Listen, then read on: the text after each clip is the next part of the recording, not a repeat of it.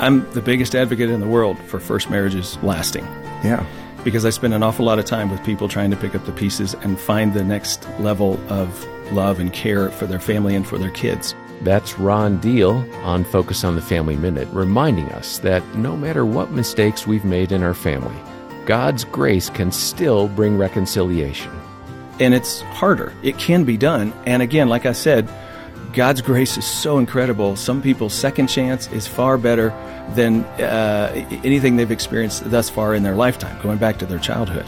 And in other words, God continues to work in relationships in spite of who we are. All you got to do is read the Old Testament. You'll find out really nobody, all those heroes of the faith, nobody got it right when it came to their family, right?